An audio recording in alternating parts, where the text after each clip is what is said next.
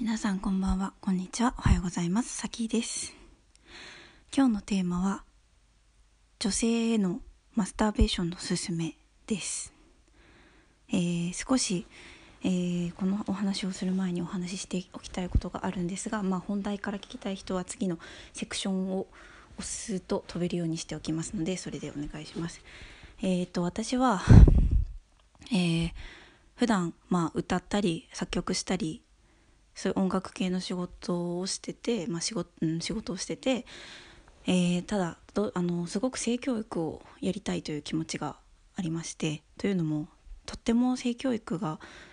うん、遅れている国だなと思っていて日本は。でそれによって傷つく人がたくさん出るんだろうなと思うし今まさに傷ついている人がいるんだろうなと思うからこの性教育っていうのは本当に足りない分野だなと思っていてやりたいと思ってます。ただ専門的な知識は、まあ、勉強はしてますが全然足りないのでそういうことはあのその専門家の方で発信している方がいらっしゃるのでお任せします。例えばあの性教育 YouTuber のシオリーヌさんという方はとっても、えっと、有益な、えっと、性教育に関する動画をたくさん YouTube で発信していますのでぜひぜひ見てほしいと思います。ただそのまあそういう専門家の人とかそれだからそうだな性教育を発信しているのはそういう専門家の人だったりもしくはあの AV 女優さんだったりとかそういう業界の方だったりが多いかなと思ってて私はあの本当にごく普通の女なのであのごく普通の女が性教育を語るっていうか例えば今回のテーマのように女性のマスターベーションについて語るというのも誰かの役には立つのかなと思ってお話をさせていただきます。でえっと少なからず、えー、っと心配とか不安もありますこういう話をするのは。というのもそういう性教育系の発信をしているすごく真面目に発信をしている人に対してもあの例えば SNS であの卑猥な画像を送りつけられるだとかセクハラをされるとかそういうことをたくさん耳にするので私の影響力は、まあ、まだまだたかが知れてはいるんですがそういう性的に消費される性的消費されるかもしれないという心配はありますが、まあ、それ以上に誰か一人でもその私の話すことで、えー、救われるというか少しでも助けになるのであればまあその方がいいかなと天秤にかけた結果お話ししたいと思います。えっと、というのもまあそうですねなんかこう友達とか周りの女性とかと話していても結構やっぱりみんな、えっと、セックスについて悩んでいる人が多くてでその話を聞いていて私はあのマスターベーションをすれば解決するのではないかと思うことがよくあるからです。ということでですね次のセクションでは女性のマスターベーションのすすめについてお話しします。はいえーとまあ、マスターベーションというのは、えっと、オナニーと言ったり自慰行為と言ったりします自分で自分の性器だったり性感帯を触ったりして、えっと、性的に気持ちよくなったりすることです。まあいろいろあると思いますけど。で私が何で女性がマスターベーションした方がいいかと思う理由なんですけど一つは自分の体をよく知ることはすごく大切だということ。そしてもう一つはセックスのこの上ない準備になるということです。まあ、あとはまあよく寝れるとかなんかそういうのもあります。なんか美肌効果があるとかそういうのも聞いたりします。で、えっとまあ一つ目は自分の体について知ることは大事ってことなんですけどなんか自分の体なのに性器だけ全然知らないって逆におかしいっていうか逆にあんまり良くないんじゃないかなって思うんですよね。あの国によってはその性器の中に指を入れてマッサージするっていうのが日常のよ日常になっているというかそれが健康にとってすごく大事だよって普通になってる国もあるくらいなのに日本ではなんか恥ずかしいものとしてなんか見ることも触ることも環境によってはそんなことしちゃダメって言われて育った方もいらっしゃるのではないかと思うんですが決して汚いものでも恥ずかしいものでもないということ自分の体の中の大事な部分だということをまずはえっとしっかりなんかそう思ってほしいんですよね。なんか私初めて自分の膣を膣っていうのかなを性器を鏡で見た時に本当にびっくりしたこうなってるんだと思って自分の中にも知らないことって自分の体なのに本当に大切な部分なのに見たこともなかったなんて逆におかしいよなって思いました。うん。で初めて指を入れて見た時もあこんな世界がなんか新しい世界みたいなこんな世界が自分の体の中にあるのかと。だから自分のことを知るっていうのは一つとても大事なことなのかなと思います。でなんか自分の体の中になんか汚い部分があるって思ってしまうことはこうなんか自分を受け入れること自分自己肯定感とかそういうことにも関係してくると思います。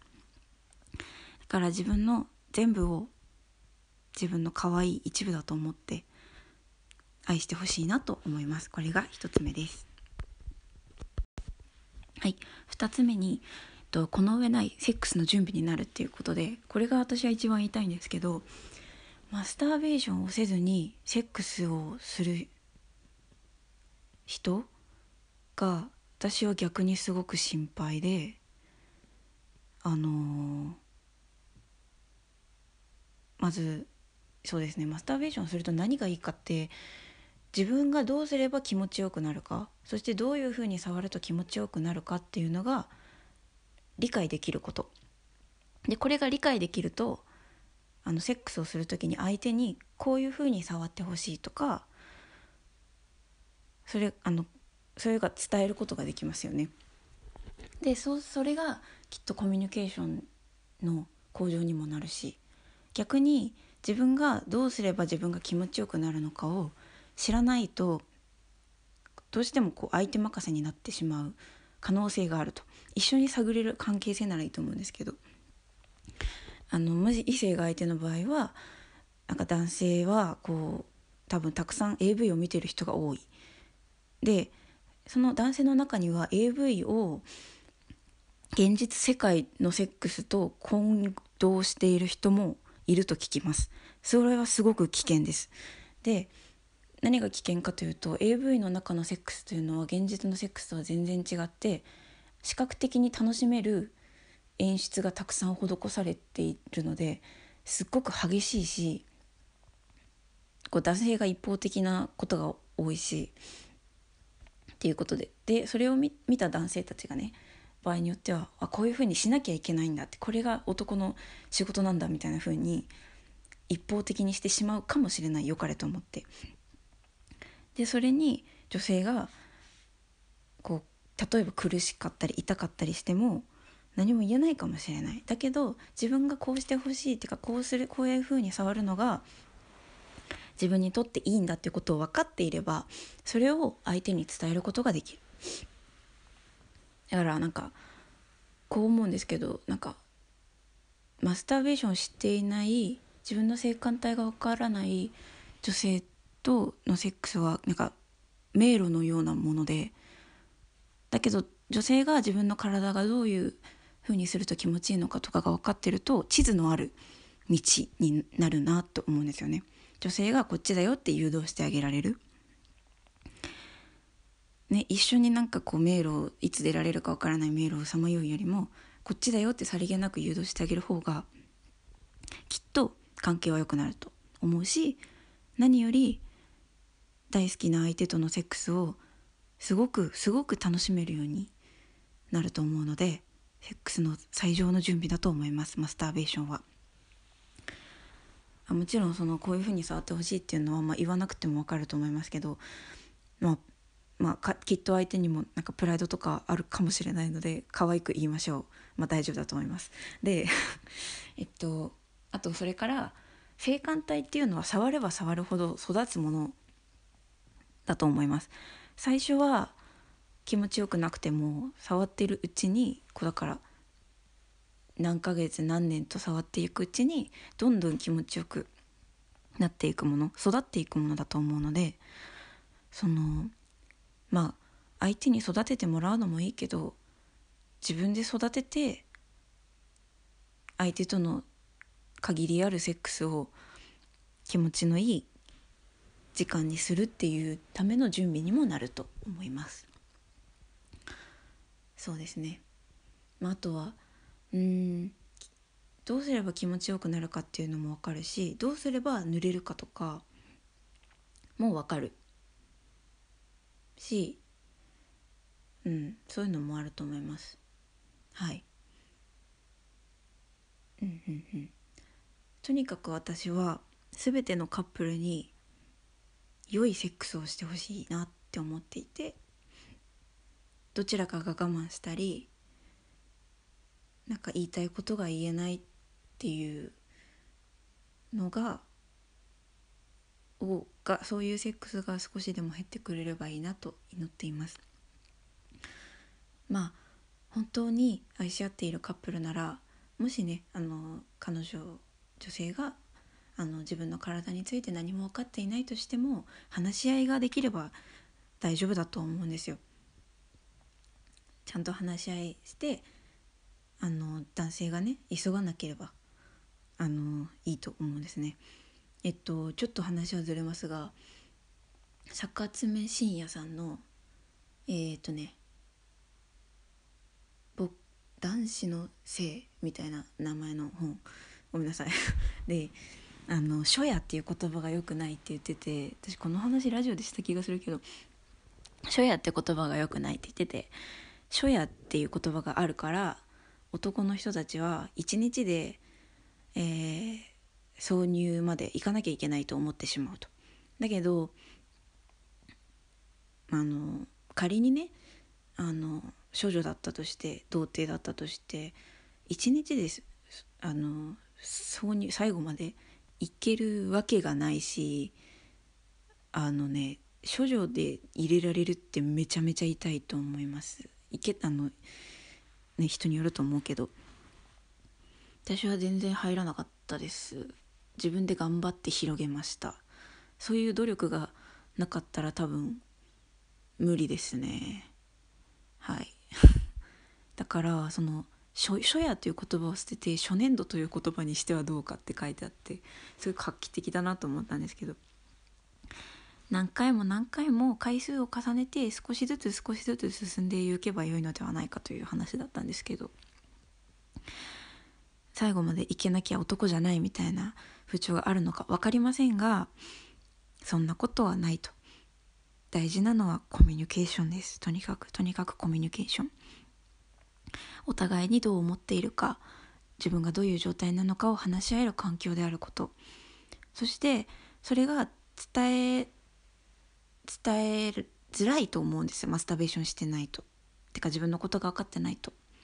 だからその私は今こういう状態でもうちょっと時間をかけてもらえれば大丈夫だと思うとかもうちょっとこういうふうに触ってくれたら私はほぐれると思うとかそういうことを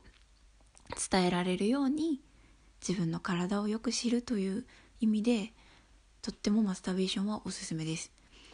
まあ、だけどまあ、うん、そういう真面目な理由じゃなくても普通に楽しめばいいと思うんですけどね。気持ちいいし何かいいおかずを見つけて人によると思いますけどね。AV がいい人もいる。でもあんま男性向けの AV は本当男性向けなんでね。でも一回男性向けの AV を見てあこういうのを見てる男の人はこういうのを見て